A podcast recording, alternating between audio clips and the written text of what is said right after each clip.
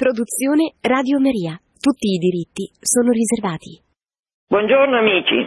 Oggi riprendo quello che ho scritto, eh, va bene, non è la stessa cosa, ma insomma, più o meno seguo lo schema che ho adottato nella scrittura di quel libro a cui sono molto affezionata che si chiama Una storia della Chiesa. Siamo arrivati a quell'episodio meraviglioso della storia della Chiesa che è l'evangelizzazione che la Chiesa ha fatto di tutti i popoli che nel corso di secoli si sono riversati da nord e da nord-est sui territori dell'ex impero romano d'Occidente, tutti barbari.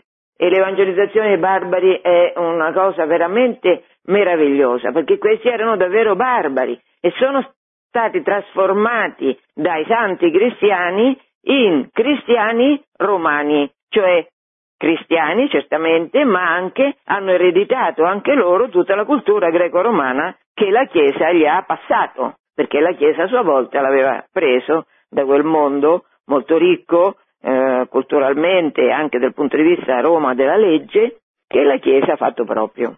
Oggi eh, c'è una puntata che dedichiamo a una realtà che si è imposta nel corso di tutto questo tempo e che è una realtà però che sempre c'è stata nemica, cioè da quando è cominciata a oggi questa realtà c'è stata nemica, è stato un nemico mortale per tanti versi per il cristianesimo, sto parlando dell'Islam.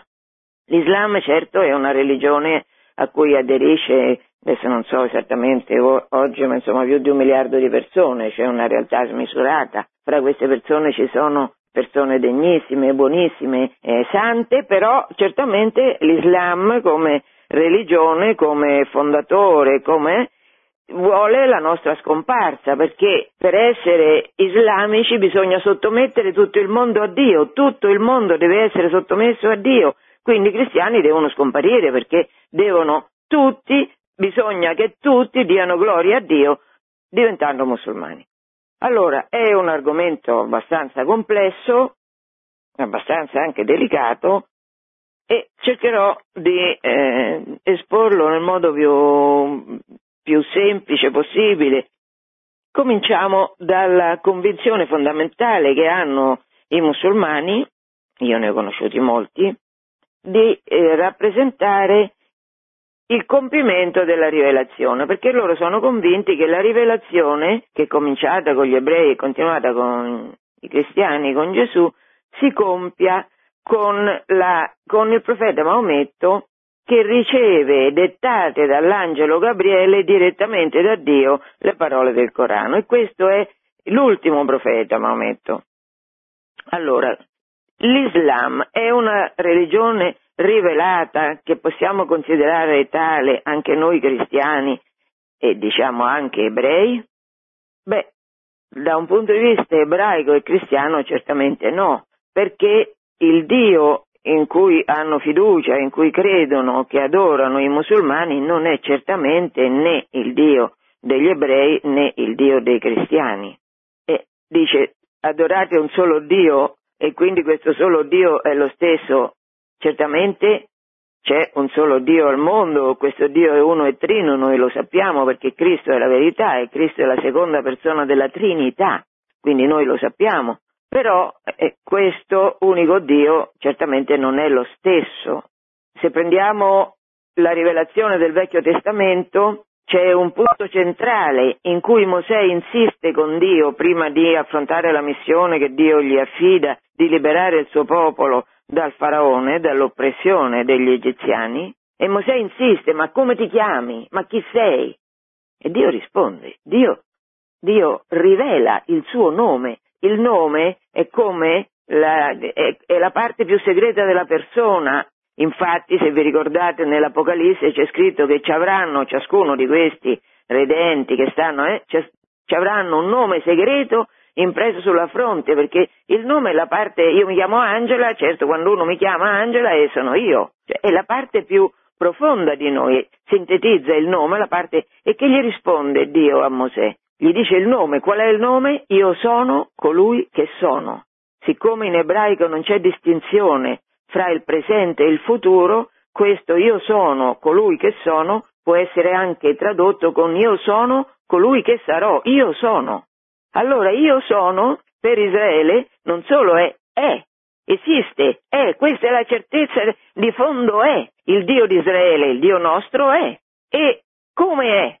Qua c'è tutta la rivelazione che, che culmina con Cristo, che dice come è, ma gli ebrei lo sanno perfettamente che questo Dio che è, è padre, è sposo.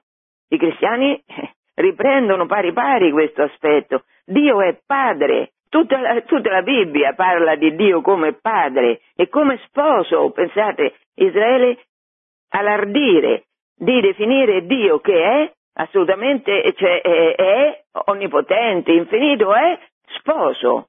E la comunità ebraica è chiamata a essere sposa di Dio, sposa di Yahweh.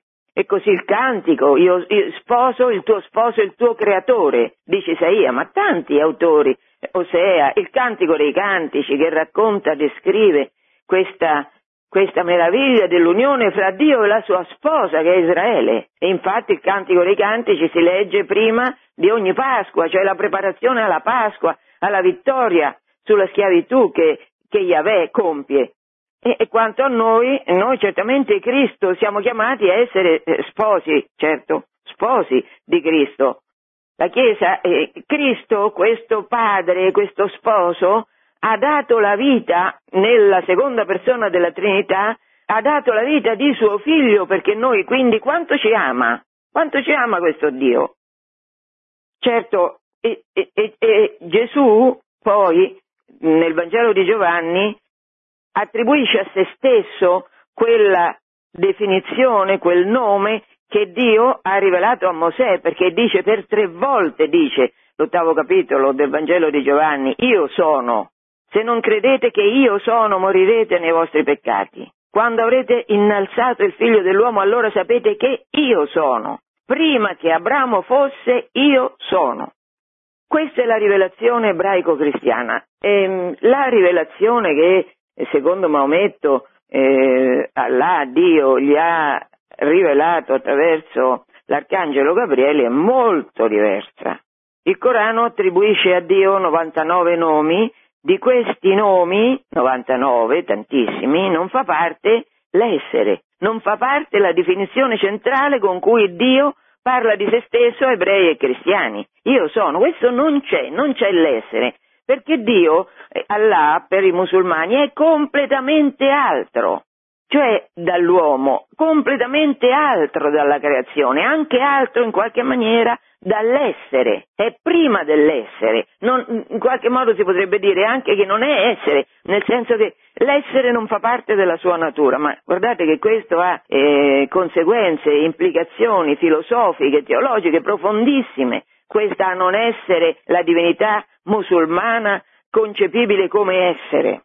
Dio è completamente altro. Dio si rivolge a Israele e alla Chiesa con un'alleanza, la prima alleanza la seconda alleanza. Niente di simile è pensabile nell'ambito islamico, perché l'Islam no, mm, non ha senso parlare di alleanza, alleanza, ma eh, fra gli uomini e Dio non c'è nessuna alleanza possibile perché c'è totale alterità. L'uomo deve solo essere islamico, cioè Islam vuol dire sottomissione, sottomesso. Non c'è possibilità alcuna di un rapporto così filiale, personale, sponsale addirittura, come quello che la Bibbia, tutta la Bibbia rivela essere la realtà delle situazioni, delle relazioni personali fra Dio e ognuno di noi. Come è inimmaginabile l'alleanza, così è inimmaginabile l'analogia Sapete che la filosofia cristiana, Tommaso, ma non, ma non solo Tommaso, ma perché nella rivelazione c'è scritto che Dio, nella Genesi, Dio creò l'uomo a sua immagine, a sua somiglianza, quindi la, in qualche modo la possibilità di fare un'analogia così come Dio è, noi siamo, così come Dio è buono, noi siamo chiamati a essere buoni. Dice, la, dice Isaia, siate santi perché io, il Signore vostro Dio, sono santo. Cioè l'analogia fra eh, Israele, fra la Chiesa e il loro creatore è posta continuamente in gioco. Niente di questo è possibile, immaginabile all'interno dell'Islam. Niente, non c'è un, un rapporto come da padre a figlio fra l'islamico e Allah. L'unica realtà possibile è la sottomissione.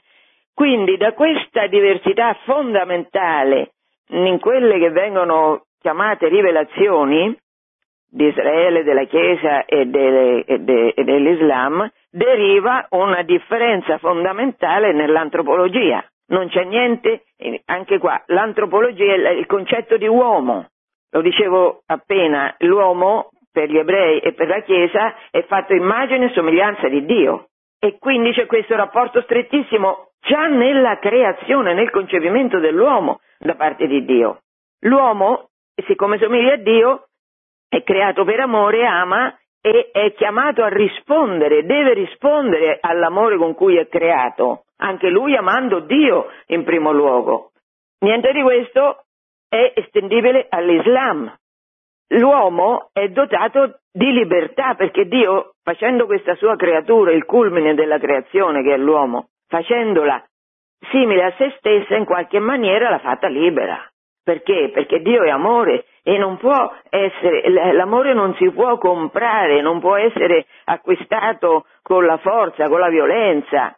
Eh, l'amore è libero, quindi l'uomo, sia per gli ebrei che per, i, che per noi, che per i cristiani, è dotato di libero arbitrio, cioè l'uomo, la volontà dell'uomo può aderire al comandamento di Dio che è un comandamento di vita, come lo può rifiutare? Questo è il peccato, questo è il male che entra nel mondo e che procura la morte, il sommo male, il sommo peccato, quello che secondo Paolo sarà l'ultimo a essere vinto è la morte.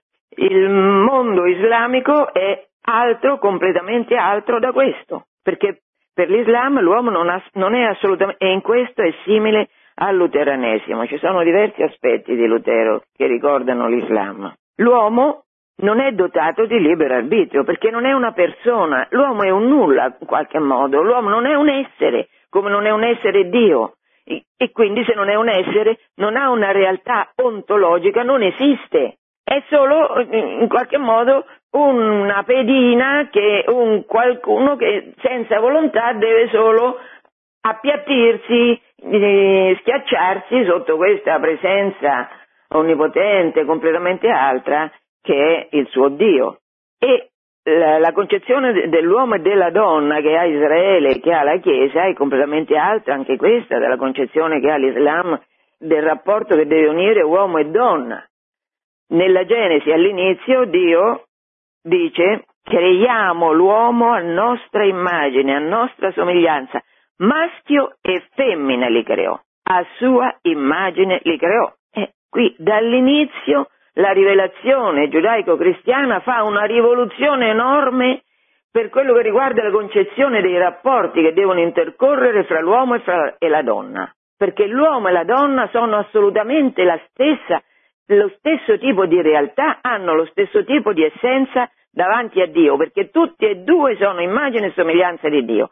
Niente di simile riguarda la concezione dell'uomo e della donna nell'Islam, perché la donna deve essere sottomessa all'uomo, non, non è, la donna conta infinitamente meno dell'uomo, l'uomo è manifestazione evidente di questa realtà è che l'uomo può avere quattro mogli legittime, per non parlare delle concubine, la donna ovviamente no, cioè eh, non può avere quattro maschi, quattro uomini, quattro mariti, la donna è in una posizione nettamente inferiore, non ha stessa, lo stesso status civile, e anche nell'aldilà la situazione della donna sarà diversa da quella dell'uomo. Lo vedremo fra un momento. E l'escatologia, anche qua, come l'antropologia, così l'escaton, la, la visione dei, dei tempi ultimi è completamente diversa.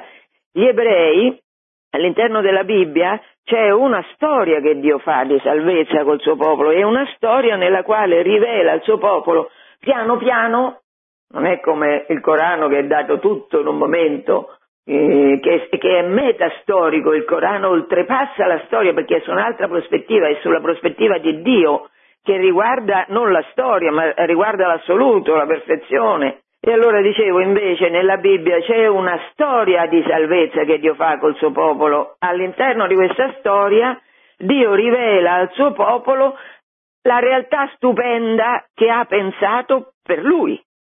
E qual è? Infatti all'interno di Israele, ve lo ricorderete, basta pensare a Gesù che parla, che, che eh, quando i Sadducei e i Farisei eh, si avvicinano a Gesù per tentarlo, ma i Sadducei che non credono nella risurrezione gli fanno l'esempio della donna che rimane in vita dopo la morte del primo marito senza figli, che si sposa al secondo e poi al terzo e poi fino al settimo e, e gli chiedono ma allora in paradiso questa donna quanti mariti avrà? E questo dà, la, dà il destro a Gesù per dire che il paradiso Dio sarà tutto in tutti, non ci saranno più mariti e mogli perché Dio sarà, il nostro creatore sarà il nostro sposo, quello è il destino che ci aspetta.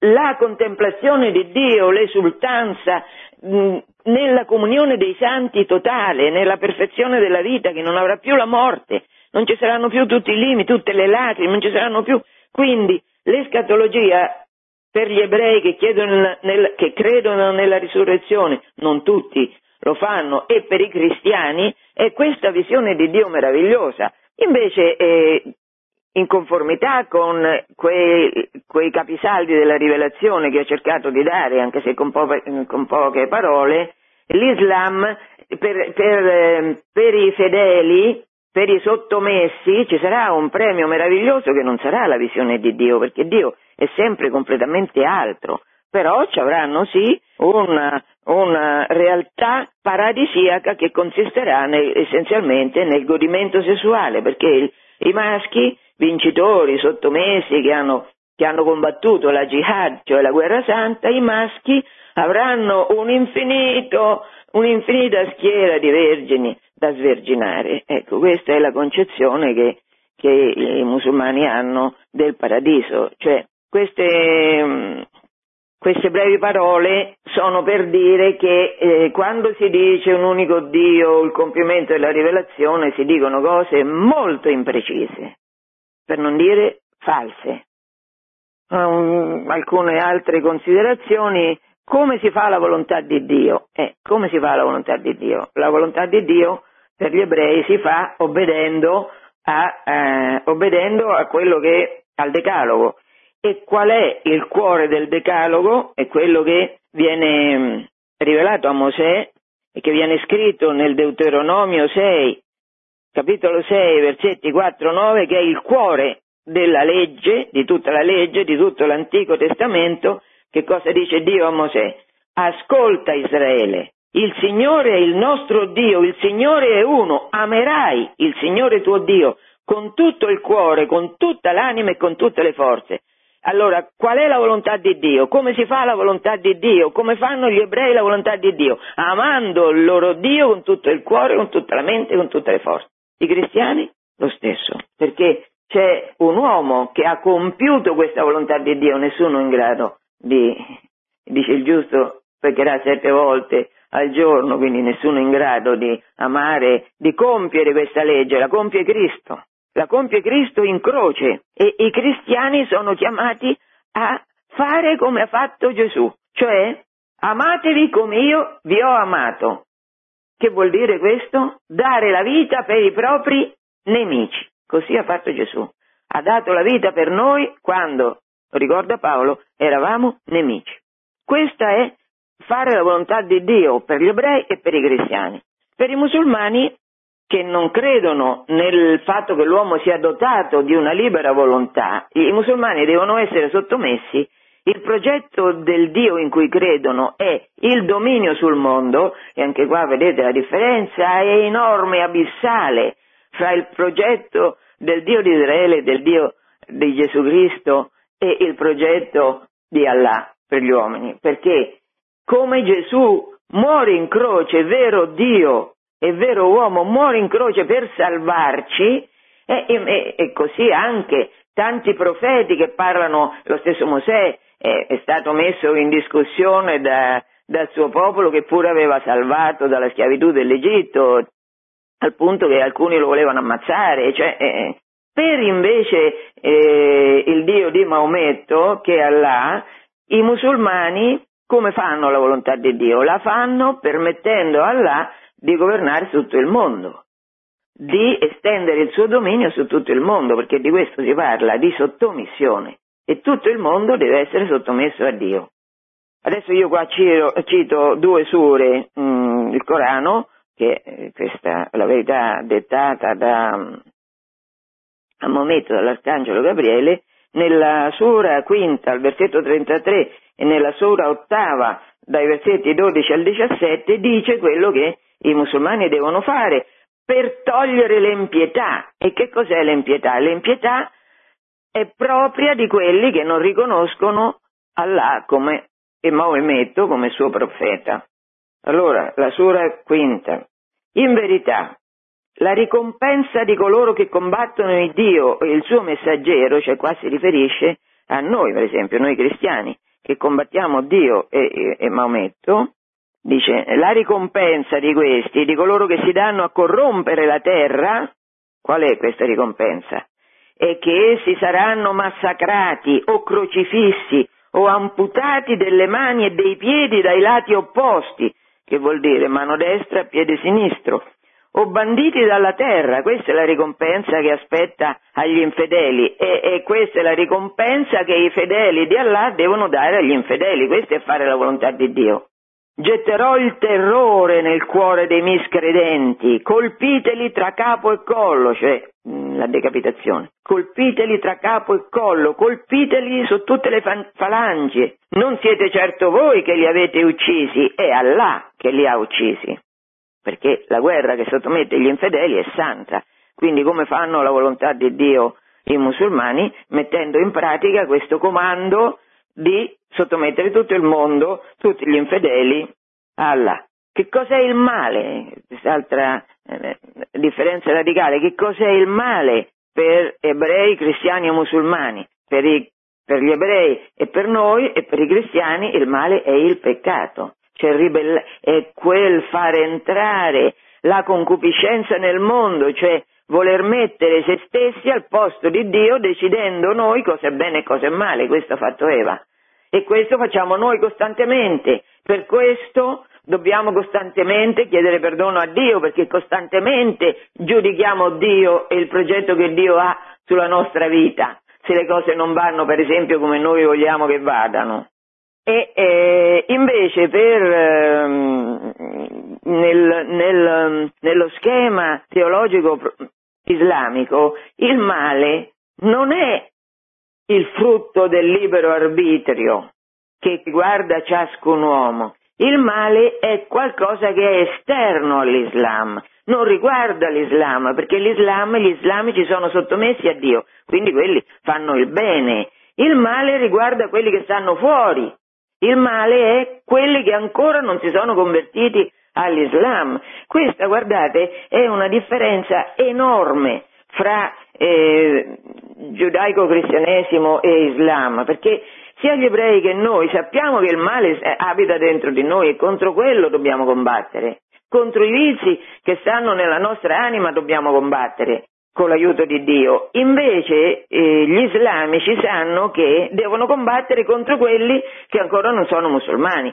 E questo spiega in qualche maniera anche quell'efferata violenza, la totale mancanza di pietà con cui vengono trattati gli infedeli anche oggi da parte dei cosiddetti gruppi del califo o dei vari gruppi, come si chiamano, hanno tante denominazioni, che però vogliono, praticano la jihad. Il Corano, mentre la Bibbia è parola di Dio certamente, ma è parola di Dio dettata a profeti che hanno una loro personalità, che hanno un loro essere, che hanno loro caratteristiche che variano nel tempo. Il Corano, niente di tutto ciò, il Corano nasce perfetto, è un fatto intrinsecamente non storico, metastorico, è il prodotto di un atto divino e quindi immutabile e perfetto. Corano significa recitazione e Maometto è l'uomo che recita per conto di Dio. Il soggetto del Corano è Dio che è assoluto e che annulla qualsiasi individualità umana, come invece non succede nella Bibbia.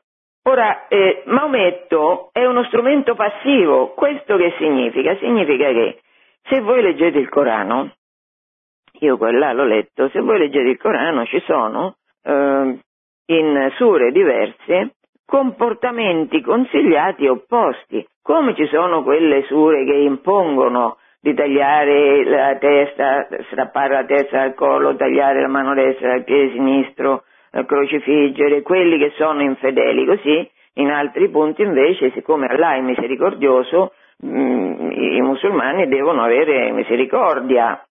Però Siccome il Corano è assoluto dettato di Dio, metastorico, non è che i musulmani possono fare, perlomeno finora non l'hanno fatto, possono fare una distinzione fra quello che dice eh, Allah in certe sure e quello che dice in altre, privilegiando alcune e togliendo le altre. No, perché è tutto alla lettera parola di Dio. Quindi, e questo è il motivo profondo per cui quelli che, quelli che compiono la parola di Dio, come, sì, come viene detta nella sura quinta e nella sura ottava che io ho appena citato, questi non possono in teoria essere condannati dagli altri musulmani.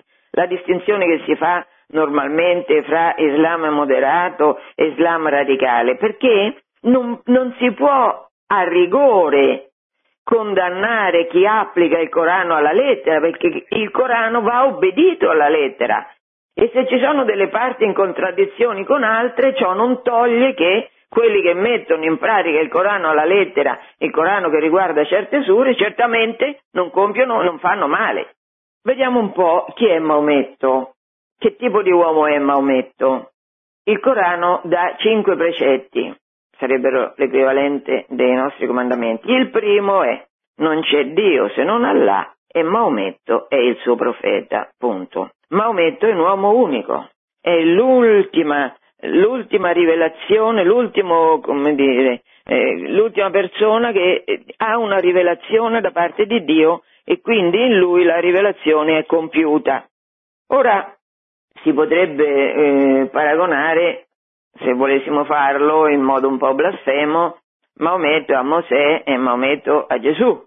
Però le cose eh, è un paragone che non sta in piedi, non sta in piedi per un motivo sostanziale, cioè Mosè e Gesù, come tutti i profeti, sono perseguitati dagli stessi ebrei. Vi ricordavo prima la contestazione che Mosè ha dovuto eh, affrontare nella sua vita.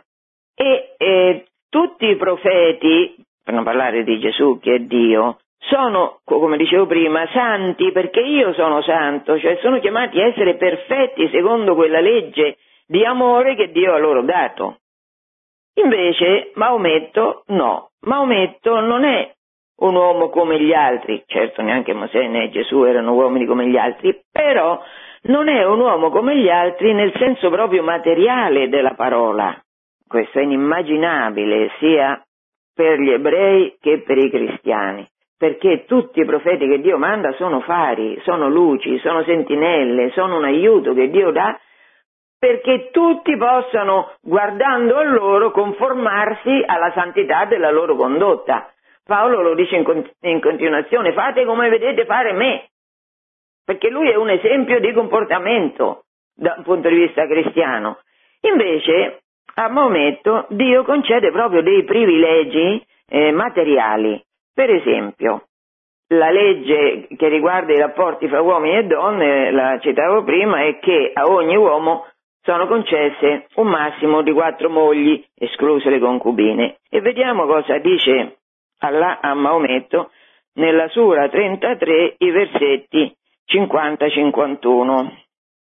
Un privilegio speciale che è concesso a te, escluso a tutti i credenti. Vediamo qual è questo privilegio. Non ci sarà peccato per te, per te è legale. Che cosa è legale?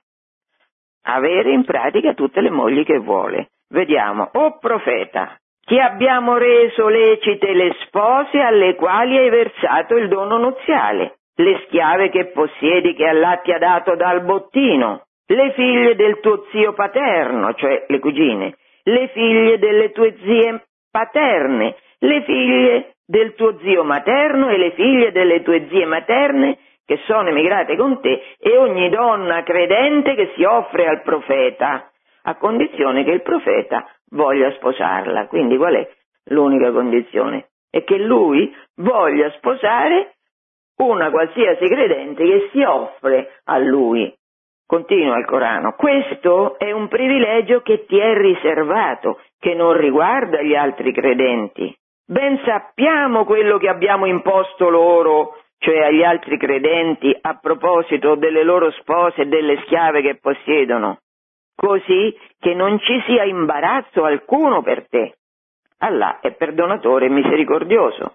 Se farai aspettare quelle che vorrai, cioè qui si dà per scontato che ogni donna desideri avere rapporti sessuali con Maometto. Quindi se farai aspettare quelle che vorrai e chiamerai a te quella che vorrai e se andrai a riprenderne una che avevi fatto aspettare, non ci sarà colpa per te, così che siano confortate e cessi la loro afflizione e siano contente di ciò che avrai concesso loro. Allah conosce quello che c'è nei vostri cuori, Allah è sapiente e magnanimo. Cioè, qua dice che tutte le come giustifica, in qualche modo, come giustifica Allah il fatto che Maometto potrà prendere tutte le donne che vorrà, che così finalmente quelle che tu vorrai prendere saranno contente. Così, adesso leggo, così che siano confortate e cessi la loro afflizione e siano contente di ciò che avrai concesso loro. Questo è un privilegio che Maometto, unico fra gli uomini, in ragione della sua, de, de, della sua unicità, ha come dono munifico concessogli dall'A. Se Maometto può avere in pratica tutte le donne che vuole, un altro privilegio Allah concede a Maometto, e cioè, questo è la Sura 8, versetto 41, un quinto Allah decreta che un quinto del bottino di tutte le conquiste di guerra spetti a Maometto. Un quinto, il 20% di tutti i beni che i musulmani con la guerra santa strappano agli infedeli, questo per volere di Allah va a Maometto e poi dopo ai califfi che gli succederanno. Infatti, eh, infatti per esempio anche oggi quel signore che si fa chiamare califfo, cioè successore, che ha fondato questo terribile, orrendo regno suo che fa carne da macello di tutti quelli che non sono musulmani e della stessa setta sua e questo pure si prende,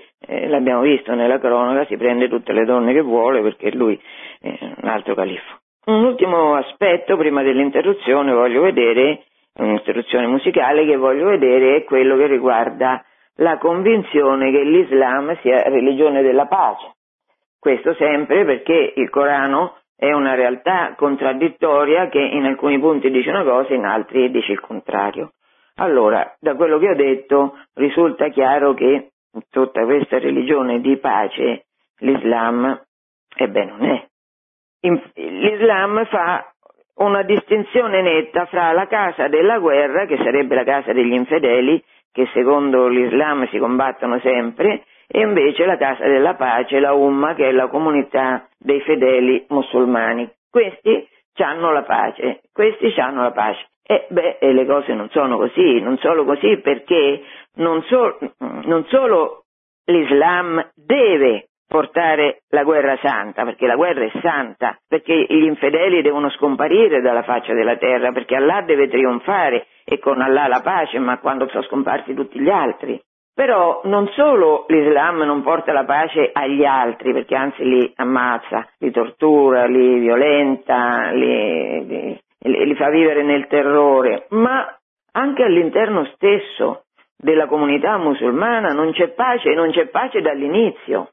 Eh, Maometto muore nel 632 e subito dopo ci sono quattro califfi, quattro successori elettivi, sono due suoceri e due generi di Maometto, a parte il primo, si chiama Abu Bakr, che vive due anni oltre Maometto e che muore di morte naturale, gli altri tre sono tutti e tre ammazzati perché c'è una faida, una guerra fratricida fra i musulmani violentissima. Il quarto califfo elettivo che è Ali che è sia cugino che genero di Maometto e ha sposato Fatima, l'unica figlia che sopravvive a Maometto, questo Ali è fondatore degli sciiti, gli sciiti che stanno essenzialmente in Persia, anche in parte della Siria, in parte in Iraq. Comunque questi sciiti fanno una guerra spietata contro i sunniti e i sunniti fanno una guerra spietata contro gli sciiti, quindi all'interno dell'Islam tutto c'è fuorché la pace.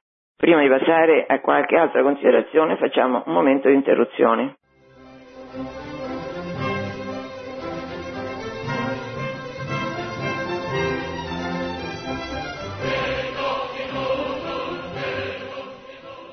Dunque, per chi si fosse messo in ascolto adesso, stiamo parlando di Islam. Allora, eh, detto questo, cioè fatte queste precisazioni da un punto di vista più teologico, filosofico che storico, vediamo un po' qualche dato. Maometto, Maometto mm, vive dal 570 al 632 e dopo di lui nel giro di pochissimi anni tutta la storia, tutto il mondo civile, che era quello romano e quello persiano, così come noi lo conosciamo, scompare. Scompare nel senso che cambia radicalmente e cambia per sempre.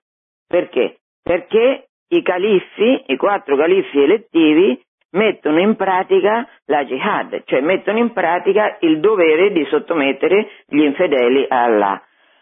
E eh, veramente qua è un, è un, da un punto di vista storico è un fenomeno, succederà così con la stessa rapidità dopo la rivoluzione luterana che si estenderà a macchia d'olio nell'Europa centro-settentrionale, ma ci saranno delle ragioni per, per, cui così avverrà e così ci sono delle ragioni per cui così avviene all'epoca di Maometto, comunque nel giro di dieci anni eh, cadono sia, sono sconfitti i massimi imperi dell'epoca, l'impero romano e l'impero persiano, impero romano d'Oriente. Nel 636, cioè Maometto muore nel 32, nel 636 c'è la disfatta dei bizantini e nel 637 è espugnata Ctesifonte, che è la capitale dell'impero persiano, la ricchissima capitale dell'impero persiano. Le mille e una notte sono il racconto di quello che succede alle, alla corte de, de, dei sovrani persiani, mm, ma la Persia è un gioiello, così come è un gioiello Roma, e così la civiltà che ha dato, diciamo che la civiltà persiana era meravigliosa. Tutto questo, il bottino che, che, che i califfi faranno a Tesifonte è un bottino da mille e una notte, e questo bottino abbiamo visto il 20% aspettava il califfo.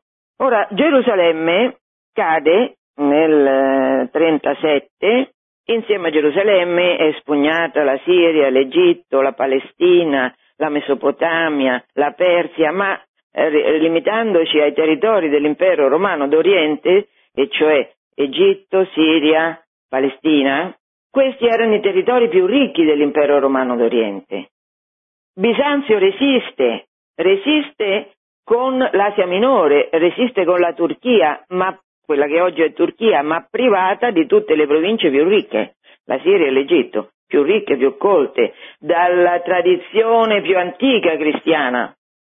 Dopo la Persia e dopo Bisanzio, mm, sotto Otman, che è il terzo califfo, sono occupate l'Armenia e Cipro.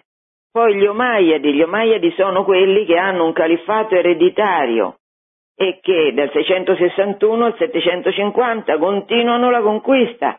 Pure questi, a proposito di quello che dicevo prima dell'Islam come casa della pace, pure questi califi ereditari saranno sterminati, tutta la famiglia uccisa, perché saranno sostituiti da altri califi che sposteranno la capitale da Damasco a Baghdad, che sono gli Abbasidi. Rimarrà solo uno in vita che riesce a scappare degli Omayyadi e questo farà il califfato di Cordoba in Spagna. Comunque, gli Omayyadi conquistano tutta l'Africa settentrionale e vanno in Spagna, mentre a est l'Islam arriva fino all'India e al Turkestan. Costantinopoli alla fine del VII secolo, nel 697, è attaccata la prima volta e resiste la prima volta. Cadrà nel 1453, un dramma enorme e resisterà quindi altri quanti secoli, dal 697 al 1453, 700 anni, più di 700 anni. l'Islam dilaga e, e, e eh, violenza, sopraffazione, morte, ingiustizia, dilaga l'Islam. È un potere che per certi versi è un potere feroce. E anche e questo in parte si spiega perché l'impero romano e l'impero persiano che si facevano la guerra da secoli senza che nessuno dei due riuscisse a prevalere sull'altro, però facendo la guerra erano costretti, a, la guerra costa, e come si sopperiscono, le, le, come si trovano i soldi tassando. Quindi la tassazione all'interno dell'impero romano era diventata intollerabile, le popolazioni non ce la facevano più. In un certo senso quindi all'inizio i cristiani d'Oriente possono aver accolto come liberatori gli arabi perché avrebbero tolto tutta quella tassazione che uccideva tutte le energie del, della popolazione. Poi però, una volta che l'Islam ha conquistato, e questo è un punto fondamentale da tenere presente, le popolazioni non possono più tornare indietro, non possono dire ci siamo sbagliate, preferiamo i cristiani, non possono più dirlo perché?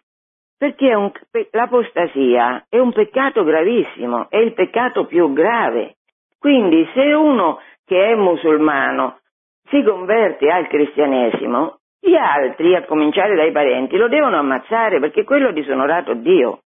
E così è, e così è alla lettera anche oggi.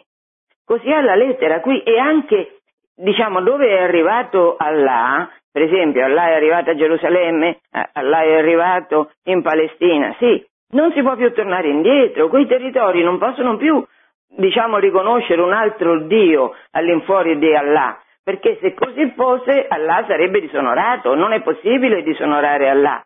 E questo spiega la situazione drammatica in cui oggi si trova Israele, perché Israele sta in un posto dove c'è stato l'Islam, nella terza città santa dei musulmani, che è Gerusalemme, e questo per i musulmani non è accettabile perché è un disonore enorme gettato su Allah, non lo possono, non lo possono tollerare. Quindi la il problema che c'ha Israele è un problema, a mio modo di vedere, di natura prettamente religiosa, perché l'Islam non potrà mai accettare che lì, in un territorio conquistato da Allah, ci sia un, qualcun altro che si sia installato che fa riferimento a un altro Dio, come certamente a Israele, anche se è uno Stato sostanzialmente laico, quindi anche ateo, però però eh, certamente è uno Stato ebraico. In un articolo recentemente citava gli studi di Bill Warner, che è un, um, un esperto di Islam politico, secondo il quale, leggo, sommando tutte queste cifre, cioè dei morti fatti dalle varie conquiste islamiche in Egitto, in Siria, in, Paese, in, tutta, in tutto il mondo dove è arrivato, sommando tutte queste cifre, si giunge alla conclusione che dal VII secolo a oggi approssimativamente 270 milioni di infedeli sono morti per la gloria politica dell'Islam. 270 milioni di infedeli, secondo gli studi di Bill Warner, sarebbero i morti uccisi per la gloria di Allah. Io ho sempre personalmente molti dubbi su queste cifre perché queste cifre non è facile fare cifra tonda perché 270 milioni da un punto di vista storico vogliono dire che uno più uno più uno, ma ciascun uno ucciso deve avere nome e cognome, quando e dove è stato ucciso, fino ad arrivare a 270 milioni, insomma, ce ne vuole. Però certamente se si vedono i fatti si vede che una civiltà che era quella romana cristiana, che era prosperissima, che aveva dato vita, per esempio, l'Egitto per es- al, all'eremitismo, al cenobitismo, al monachesimo, tutte queste comunità così ricche, così fiorenti, così splendide anche nelle icone, nell'arte, nella tradizione, tutto questo è praticamente scomparso e oggi stiamo alla fine della cristianità, dell'antichissima cristianità nelle zone del Medio Oriente perché i cristiani sono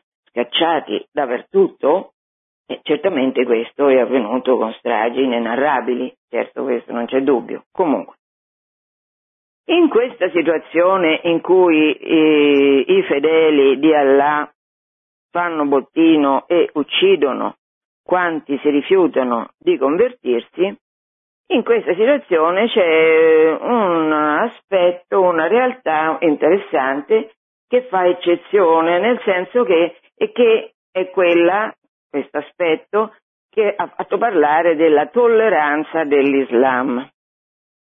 Mi sto riferendo a quello che si chiama patto di Omar. Questo patto di Omar, Califo Omar, è quello che fa la moschea di Omar, su, costruisce la moschea, meravigliosa moschea di Omar a Gerusalemme, eh, dove era il Tempio. Il Tempio è stato distrutto dai Romani e là sopra, nella spianata del Tempio, dove c'era il Tempio, di cui rimane solo qualche parte del muro esterno, gli islamici ci hanno costruito due moschee, una quella di Omar, che è bellissima, e allora nel 637 Omar, questo califfo, si rende conto che, secondo califfo elettivo, si rende conto che evidentemente lì c'è una situazione tutta particolare, perché Gerusalemme non solo era il cuore dell'ebraismo, che non c'era più all'epoca, perché Gerusalemme era una città completamente cristiana, piena di chiese, di monasteri, e si rende conto che lì c'è un qualcosa di particolare e quindi che non si può distruggere tutto perché forse si sarebbe scatenato um, una reazione che magari loro non erano in grado di, di controllare, però questa è un'idea mia. E allora nel 637 concede ai cristiani che rimangono in Palestina, che rimangono a Gerusalemme, quello che viene chiamato il patto di Omar.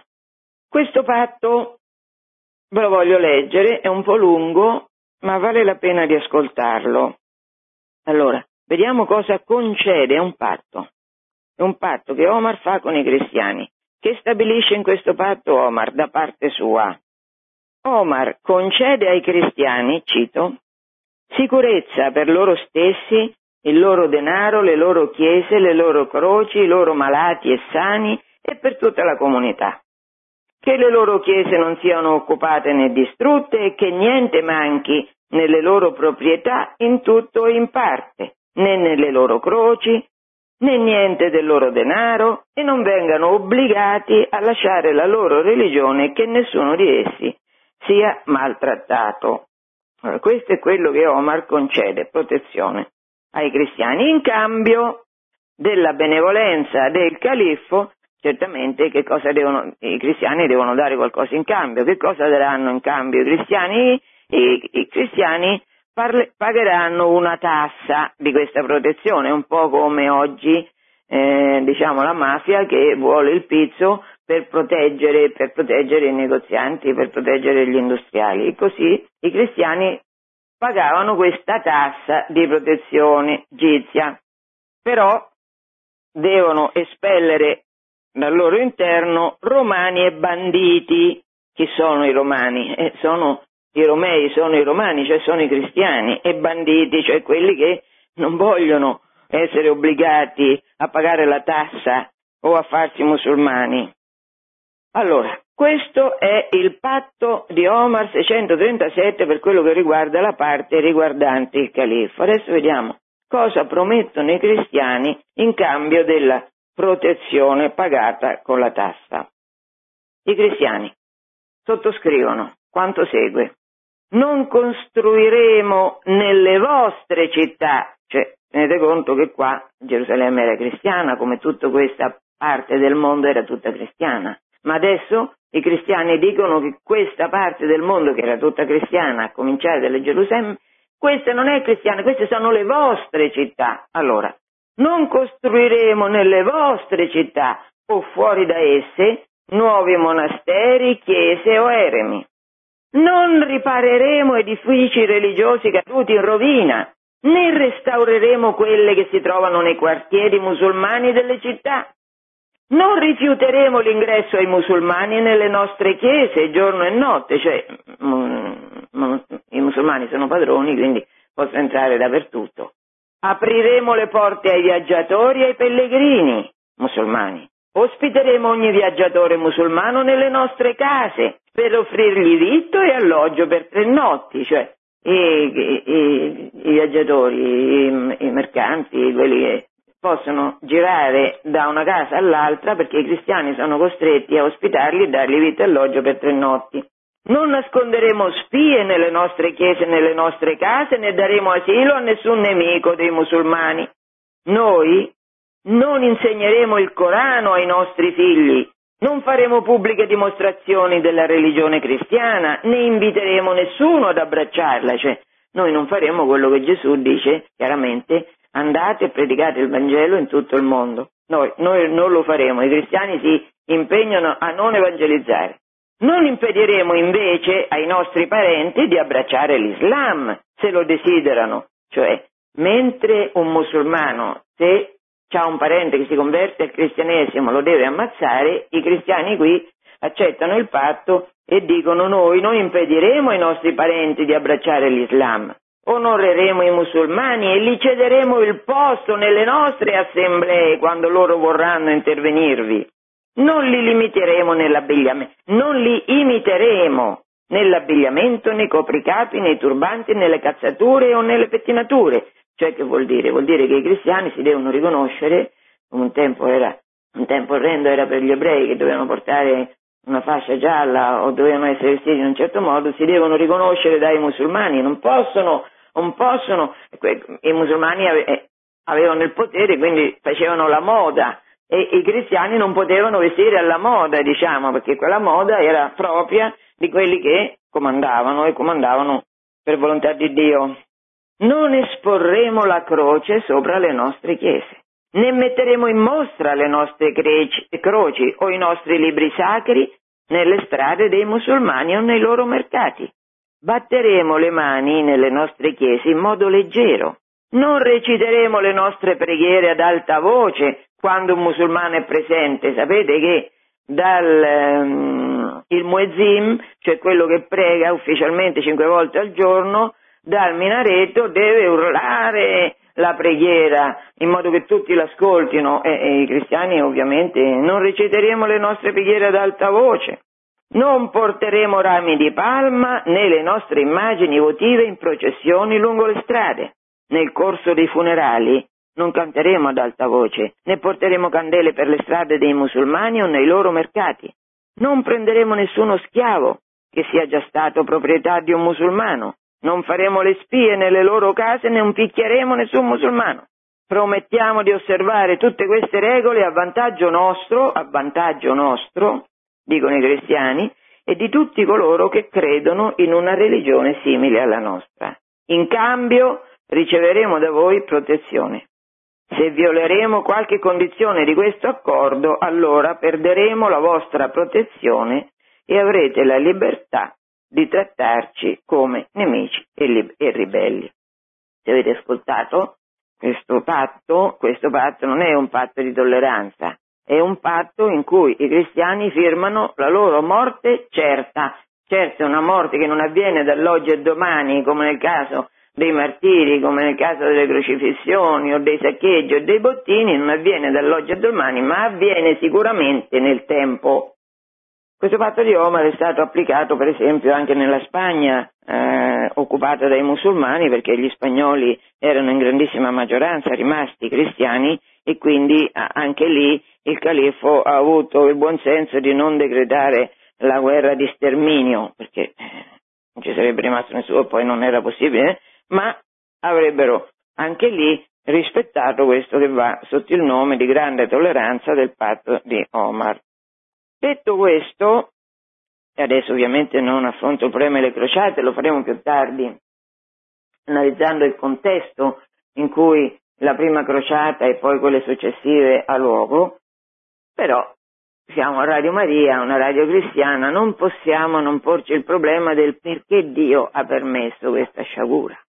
Com'è che ha permesso la scomparsa di intere delle, delle regioni della più antica cristianità, di tanti martiri, di tanti uomini meravigliosi con la vita santa. Com'è che Dio ha permesso questo? Eh, Dio ha permesso questo come la, soprattutto il Vecchio Testamento, ma anche il Nuovo, ma anche Gesù, lo dice con chiarezza che se noi, dopo aver ricevuto da Dio tutti i benefici enormi che abbiamo ricevuto ripudiamo Dio, diventiamo apostati Dio ci abbandona ai nostri nemici. Così ha fatto con Israele quando ha permesso, per le colpe accumulate nel corso dei secoli, ha permesso ai romani di distruggere Gerusalemme e di disperdere gli ebrei in tutto il mondo a loro conosciuto, la diaspora, così ha fatto in qualche modo anche con i cristiani, perlomeno con quelli dell'impero romano d'Oriente, di cui ha permesso la distruzione nel 1453. Però l'impero romano d'Oriente, ne ho parlato in qualche puntata di quelle che ho fatto l'anno scorso, l'impero romano, l'impero promuove, è lui stesso che promuove le eresie. Quindi che promuove che cosa? La divisione all'interno della Chiesa, mentre Gesù ha comandato l'unità. Amatevi.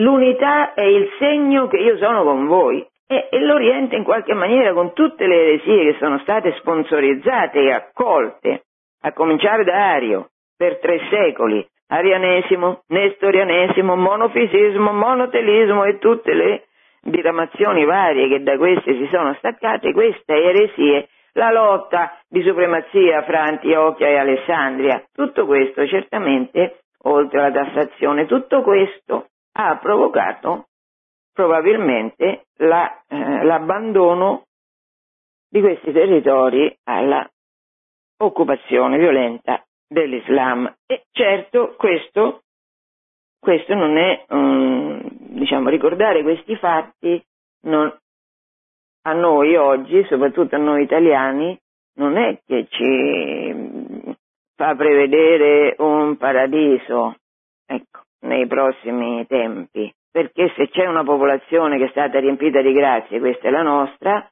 Pietro sta a Roma, quindi noi siamo stati in questi due millenni riempiti di benedizioni, grazie alla presenza di Pietro, grazie a tutti i santi che, la, che lo Spirito Santo ha suscitato in Italia e nell'Italia centrale e noi siamo diventati un popolo di apostoli, non c'è dubbio, un, un popolo che non sa più, ha perso la propria identità, ha perso la propria storia, non sa più chi è, è tanto disperato che non fa più figli.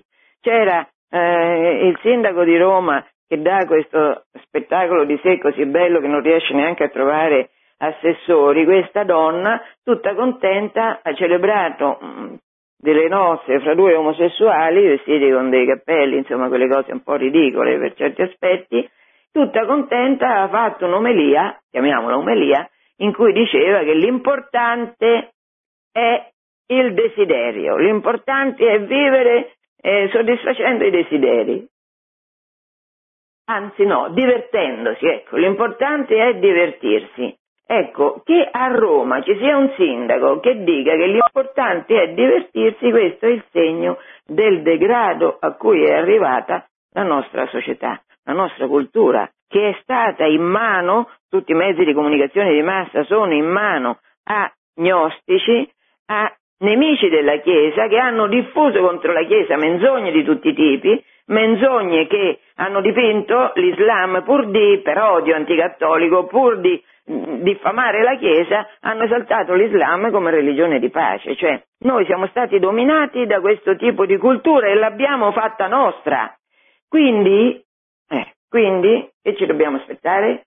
Speriamo che Dio abbia misericordia di quel resto che c'è sempre, si, si mantiene sempre un resto, Dio sia in Israele che, in, che presso di noi, però insomma bisogna pregare, sono convinta che bisogna pregare parecchio Comunque, eh, adesso voglio chiudere, mm, abbiamo pochissimo spazio per le domande, voglio chiudere ricordando gli interventi di un grande italiano, la biografia di un grande italiano si intitola la biografia che lui ha fatto, Giacomo Biffi, cardinale vescovo di Bologna. Biffi è stato um, un gigante del pensiero, un gigante della franchezza anche, un gigante che ha proclamato la verità, verità che tutti facevano in modo di nascondere, per poter distruggere meglio la Chiesa, per poter comandare con più facilità.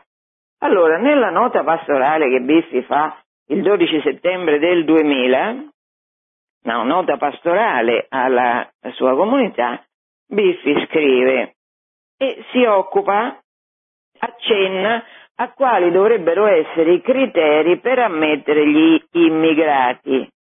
Scrive Biffi, i criteri per ammettere gli immigrati non possono essere solamente economici e previdenziali, che pure hanno il loro peso. Occorre che ci si preoccupi seriamente di salvare, salvare l'identità propria della nazione. L'Italia non è una landa deserta o semidisabitata, senza storia, senza tradizioni vive e vitali, senza un'inconfondibile fisionomia culturale e spirituale.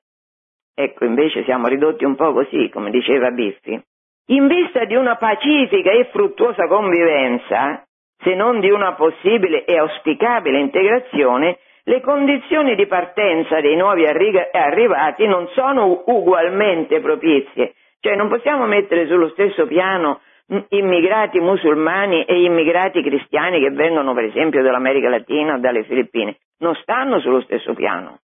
Dei musulmani va trattato con particolare attenzione. Essi hanno una forma di alimentazione diversa e fin qui poco male, un diverso giorno festivo, un diritto di famiglia incompatibile col nostro, una concezione della donna lontanissima dalla nostra, fino ad ammettere e praticare la poligamia.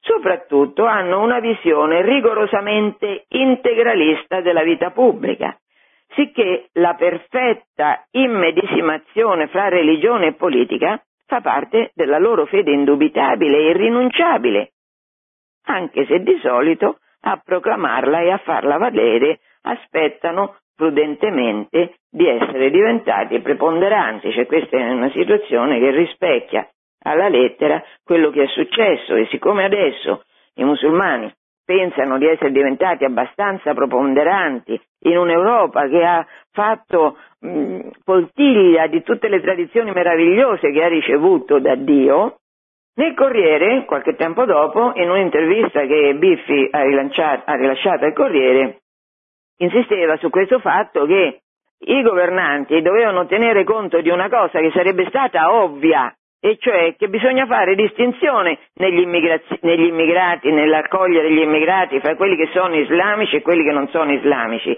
e bisogna preferire i cristiani.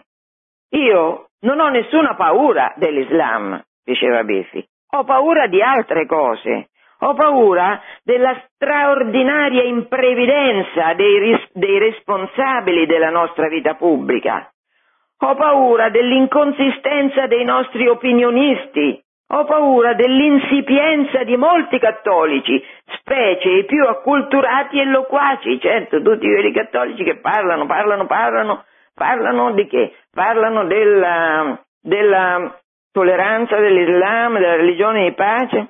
Il mio compito è evangelizzare i musulmani. Il compito dello Stato laico è invece tenere presenti tutte le difficoltà di inserimento dei musulmani nella vita civile.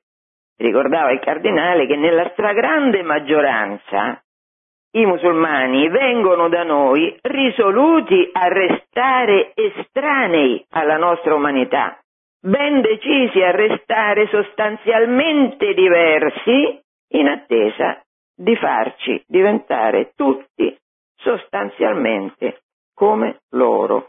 Grazie Giacomo Biffi di questo coraggio che hai avuto e che ti è costato l'agonia, perché naturalmente tutti, a cominciare da questi cattolici loquaci e tutta l'intelligenza, per non parlare della classe politica, a urlare contro questo intollerante Biffi che faceva discriminazione fra gli uni e gli altri mentre gli uomini sono tutti uguali e tutte le baggianate che abbiamo sentito per tanti decenni.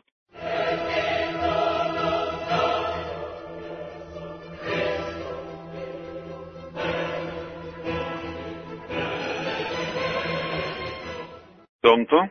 Sì, buongiorno. Professore, essere Vito Valente da Moncalieri, un presbitero di Moncalieri. Sono stato anche itinerante nel cammino per un po' di anni. Ah. Volevo chiedere, secondo te, come si evangelizzano i musulmani? come gli altri. Come gli altri, Vito.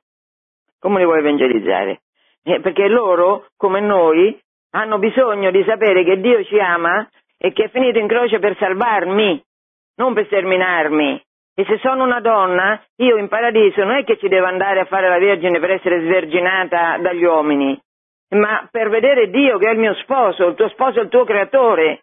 Cioè la buona notizia del Dio che ci ama, che è il nostro Padre e, e che ha vinto la morte per noi e che uomini e donne sono allo stesso modo figli di Dio e chiamati a essere suoi sposi, eh, questa è una buona notizia di cui anche i musulmani hanno bisogno.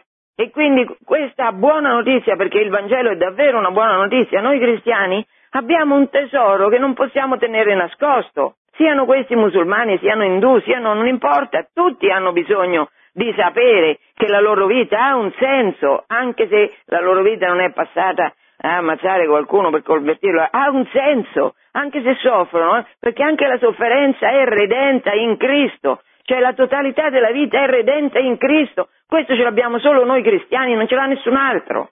Quindi, a maggior ragione, i musulmani, loro, io avevo un cugino musulmano che è morto santamente, musulmano morto santamente, quindi bisogna distinguere fra Maometto, il Corano e, e i singoli. E tanta brava gente, tanta brava gente non conosce, non lo sa la vittoria della morte fatta da Cristo per amore. E quindi noi come possiamo stare zitti? Certo, allora ringrazio Don Vito che mi ha fatto questa domanda. Arrivederci. Produzione Radio Maria. Tutti i diritti sono riservati.